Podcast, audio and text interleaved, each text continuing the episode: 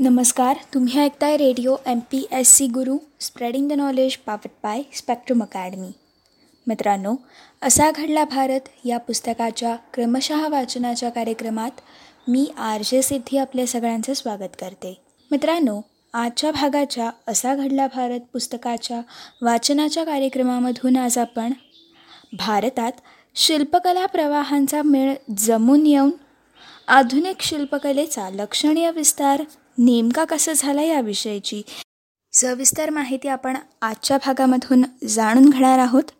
त्याचबरोबर शम्मी कपूर यांचा याहू प्रेमी नायकाची प्रतिमा रुजवणारा जंगली हा चित्रपट प्रदर्शित झाला. त्याविषयीची सविस्तर माहिती आपण जाणून घेणार आहोत. मित्रांनो आपण एकोणीसशे एकसष्ट या सालच्या वर्षातील काही महत्त्वाच्या घटना जाणून घेत आहोत. चला तर सर्वात पहिले जाणून घेऊयात एकोणीसशे एकसष्ट सालातील आजच्या भागातील पुढील घटना. भारतात शिल्पकला प्रवाहांचा मेळ जमून येऊन आधुनिक शिल्पकलेचा लक्षणीय विस्तार नेमका कसा झाला?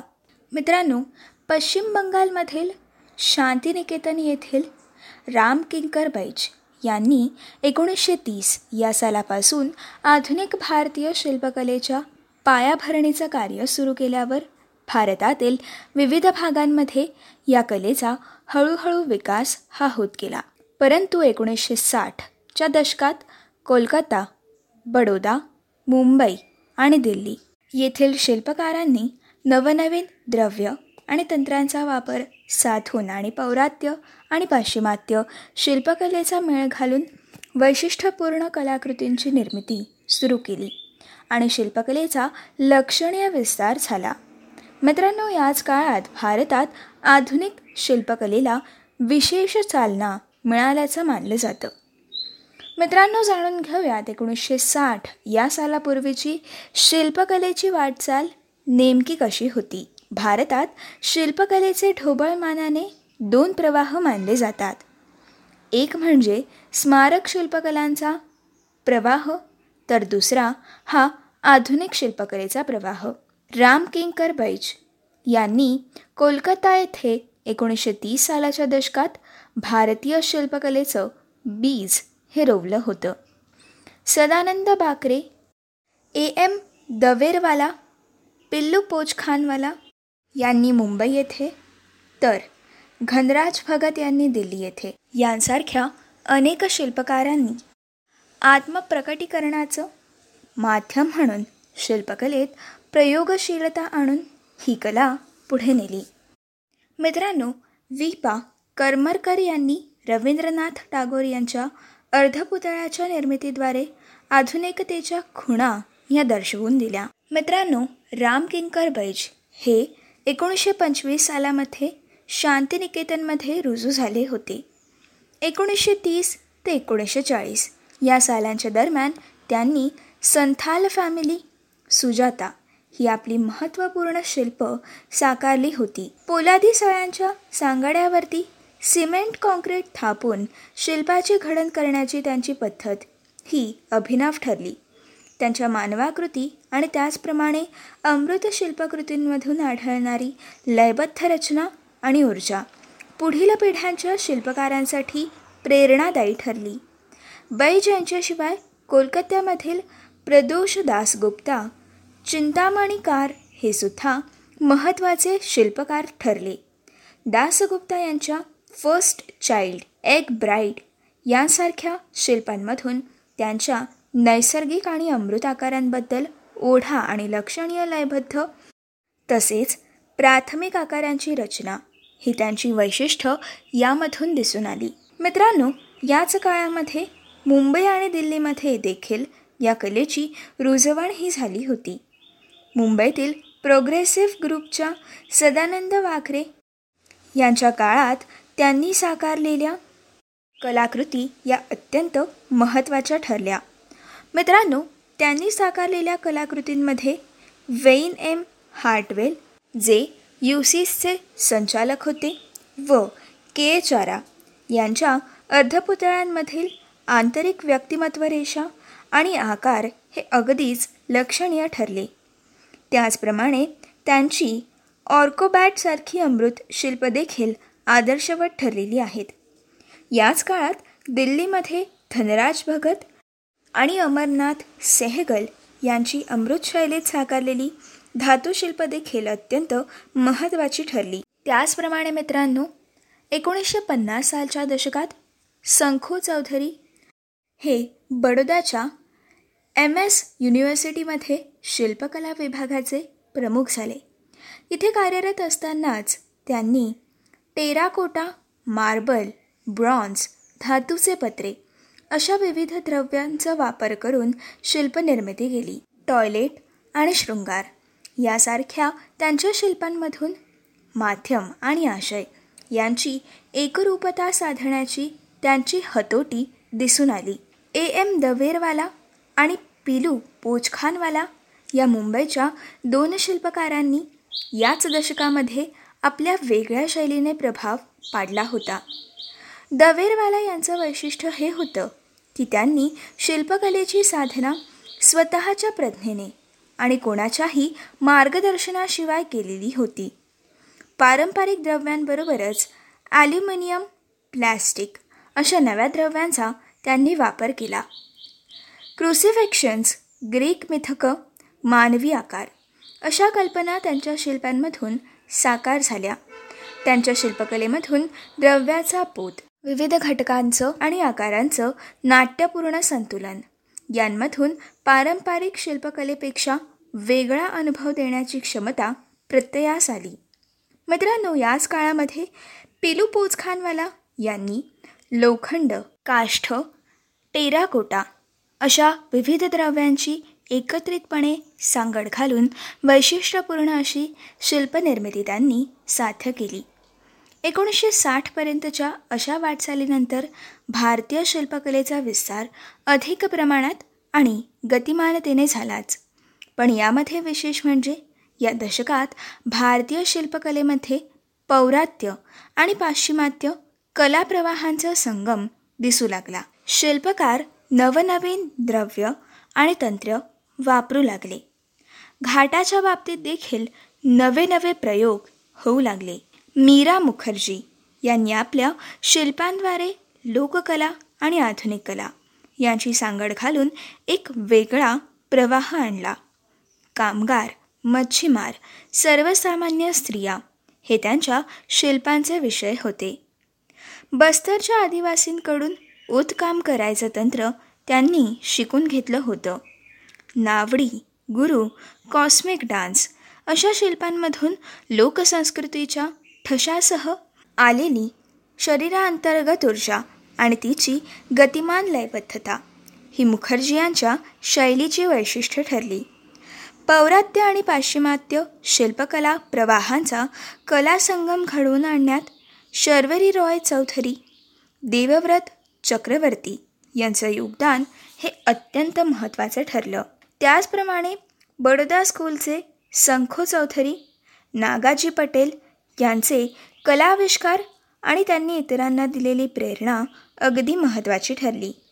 बडोद्याच्या शिल्पकारांचा ओढा संकल्पनात्मक रचनेकडे आणि वापरलेल्या द्रव्याची अंगभूत क्षमता कलात्मक रीतीने वापरण्याकडे होता. मित्रांनो बडोदा येथे शिल्पकारांची एक नवीन पिढीच तयार झाली होती. आणि एकोणीसशे साठ ते सत्तरच्या दशकामध्ये ही पिढी विखुरली गेली. वल्सन कोल्लोरी हे त्यांच्यापैकीच एक होते. उपलब्ध वस्तूंच्या आकारांचा अथवा तांबे कास्य लोखंड अशा द्रव्यांचा वापर करून एक अर्थपूर्ण आकृतिबंध तयार करायचा. हे त्यांचं वैशिष्ट्य ठरलं होतं. द्रव्य नश्वर असलं तरी त्यामागचा विचार संक्रमित होत राहतो. यावर त्यांची श्रद्धा राहिली होती. ध्रुव मिस्त्री रवींद्र रेड्डी यांनी मानव आकृत्यांना आपल्या शिल्पांमध्ये स्थान दिलं. परंतु पारंपरिक शिल्पकलेपेक्षा त्यांचं प्रयोजन वेगळं होतं. या दोघांनी देखील शिल्पांसाठी फायबर ग्लासचा वापर केला. रवींद्र रेड्डी यांनी साकार केलेल्या मोठ्या आकारातील भारतीय स्त्रियांच्या मुखवट्यांनी एक वेगळाच दृश्य अनुभव साधला. उत्तर आधुनिकतेच्या आणि शैली आणि माध्यमांच्या अराजकतामध्ये रेड्डी यांनी पुन्हा एकदा सौंदर्य आणि सौष्ठव अशा संकल्पना आणण्याचे यशस्वी प्रयत्न केल्याचं आढळून येतं. पुढील काळात मूळचे मुद्रचित्रकार असलेल्या सोमनाथ होर यांचं नाव शिल्पकला क्षेत्रामध्ये विशेष गाजलं होतं. विशेषत दुष्काळी भागातून आलेल्या असाव्यात अशा त्यांच्या मानवी आकृत्यांची कास्यशिल्प हे अत्यंत लक्षवेधी ठरली. एकोणीसशे ऐंशीच्या दशकात महाराष्ट्रात नावाजलेले शिल्पकार म्हणजे R P Kamat B Vitthal Sharad Kapuskar Uttam Pacharne Kishor Thakur इत्यादींनी तसेच बी विठ्ठल यांच्या शिल्पांद्वारे आकारांमध्ये सर्जनशीलतेने विरूपीकरण साधणारी शैली आणि त्याचप्रमाणे कास्य फॉईल संगमरवर आदी द्रव्यांच्या अनुरूप आणि वैशिष्ट्यपूर्ण वापर. ही त्यांची वैशिष्ट्य अगदी उठून दिसली होती. त्याचप्रमाणे बी. विठ्ठल यांचे समकालीन असलेल्या आर. पी. कामत यांच्या ॲबेफारिया आणि गोल्ड मॅडम लेब्रर या शिल्पांमधून त्यांची आधुनिक दृष्टी प्रत्ययास आली पुढे एकोणीसशे नव्वदच्या दशकात मृणालिनी मुखर्जी यांनी दूरखंड वापरून शिल्प तयार केली. मित्रांनो त्यांच्या आकृतिबंधामध्ये नैसर्गिक आकार आणि स्त्रीत्वाचा आविष्कार दिसून आला. ॲलेक्सल मॅथ्यू यांनी कनिष्ठ काष्ठशिल्पांमध्ये एक नवी संवेदनशीलता आणली. एकोणीसशे ऐंशी ते एकोणीसशे नव्वद. या दशकामध्ये सिरॅमिक कापड कागद अशी अनेक द्रव्य यापुढे वापरली जाऊ लागली. एकंदरीत एकोणीसशे साठच्या दशकात चालना लाभल्यावरती आधुनिक शिल्पकलेचा विकास भारतातील विविध भागांमध्ये आणि अनेक ठिकाणी घडून आला. आशयाच्या अंगाने आणि विविध द्रव्यांच्या वापराच्या अंगाने देखील त्यामध्ये कमालीची विविधता साध्य झाली. मित्रांनो ही होती आधुनिक शिल्पकलेचा विकास भारतात कसा झाला याविषयीची सविस्तर माहिती. मित्रांनो आता आपण याहू प्रेमनायकाची प्रतिमा रुजावणारा शम्मी कपूर यांचा जंगली हा चित्रपट कधी प्रदर्शित झाला याविषयीची सविस्तर माहिती जाणून घेऊयात. पन्नासच्या दशकाच्या अंतापर्यंत हिंदी चित्रपट पडद्यावरती सच्छील सद्वर्तनी आणि गुलछबू अशाच नायकाच्या प्रतिमा प्रामुख्याने पाहायला मिळत. नायकाच्या अशा प्रतिमेला छेद देऊन बंडखोर आक्रस्ताळ्या धसमुसळ्या आणि यौवनाने सळसळत्या नायकाच्या प्रतिमेची हिंदी चित्रपट सृष्टीमध्ये सुरुवात केली. ती म्हणजे शम्मी कपूर यांनी त्यांच्या जंगली या रंगीत चित्रपटाद्वारे. अशा नवीन प्रतिमेची ओळख करून देणारा सुबोध मुखर्जी दिग्दर्शित जंगली हा हिंदी चित्रपट एकोणीसशे एकसष्ट साली प्रदर्शित झाला. मोहम्मद रफी यांनी या चित्रपटातील गायलेलं चाहे कोई मुझे जंगली कहे असं काश्मीरमधील हिमपर्वतांवरती आक्रस्ताळेपणे गाणं म्हणत आपली प्रेमिका सायरा बानू. सायरा बानू यांनी राजकुमारी ही भूमिका साकारली होती. तर राजकुमारीला साथ देणाऱ्या शेखर अर्थात शम्मी कपूर या नायकाची अदा प्रेक्षकांना नाविन्यपूर्ण वाटली.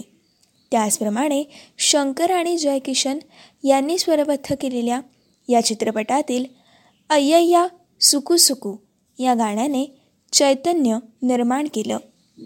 तर एहसान तेरा होगा मुझपे हे देखील गाणं संस्मरणीय ठरलं. धुसमुसळ्या नायकाच्या या प्रतिमेला इतकी लोकप्रियता लाभली की त्यानंतर जितेंद्र मिथुन चक्रवर्ती यांच्याद्वारे या प्रतिमेची पुनरावृत्ती करण्याचे अनेक प्रयत्न झाले. मित्रांनो या चित्रपटाची आणखीन वैशिष्ट्य म्हणजे हा हिंदी चित्रपट इतिहासातील पहिला इस्टनर कलर चित्रपट ठरला. आणि दुसरा म्हणजे हिल स्टेशनवर चित्रण करण्याची प्रथा देखील या चित्रपटापासून सुरू झाली.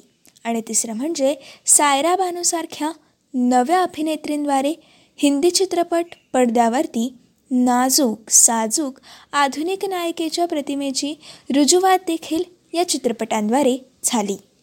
मित्रांनो ही होती शम्मी कपूर यांच्या जंगली या चित्रपटाच्या प्रदर्शिताविषयीची माहिती. आता आपण अविस्मरणीय ठरलेला काबुलीवाला चित्रपट प्रदर्शित झाला. याविषयीची थोडक्यात माहिती जाणून घेऊयात. मित्रांनो रवींद्रनाथ टागोर यांच्या कथेवर आधारित आणि हेमेन गुप्ता दिग्दर्शित काबुलीवाला हा चित्रपट एकोणीसशे एकसष्ट या सालामध्ये प्रदर्शित झाला. बर्लिन महोत्सवात विशेष दखलपात्र ठरलेल्या या चित्रपटातील अफगाणिस्तानच्या एका पठाणाची प्रमुख व्यक्तिरेखा बलराज साहनी यांनी साकार केली होती. आणि ती अत्यंत संस्मरणीय ठरली. त्याचप्रमाणे मित्रांनो सलील चौधरी यांनी स्वरबद्ध केलेली ए मेरे प्यारे वतन आणि गंगा आहे कहासे ही गाणी देखील अजरामर ठरली. मित्रांनो ही होती आजच्या भागातील असा घडला भारत या पुस्तकाविषयीची सविस्तर माहिती. मित्रांनो पुढच्या भागामधून आपण एकोणीसशे एकसष्ट या सालातील पुढील महत्त्वाची घटना म्हणजेच बुद्धिबळ खेळ हा भारतात रुजवणारे मॅन्युअल ॲरॉन यांना इंटरनॅशनल मास्टर किताब मिळण्याची घटना. त्याचबरोबर पुण्यात पुराचा हाहाकार उडवणारी पांचित धरणफुटीची घटना आपण पुढच्या भागामधून जाणून घेणार आहोत. मित्रांनो तोपर्यंत असेच काही वेगवेगळे कार्यक्रम आणि वेगवेगळ्या कार्यक्रमांमधून भरपूर सारी माहिती आणि भरपूर साऱ्या रंजक गोष्टी जाणून घेण्यासाठी ऐकत रहा तुमचा आवडता आणि लाडका रेडिओ ज्याचं नाव आहे radio M P S C Guru. Spreading the knowledge powered by Spectrum Academy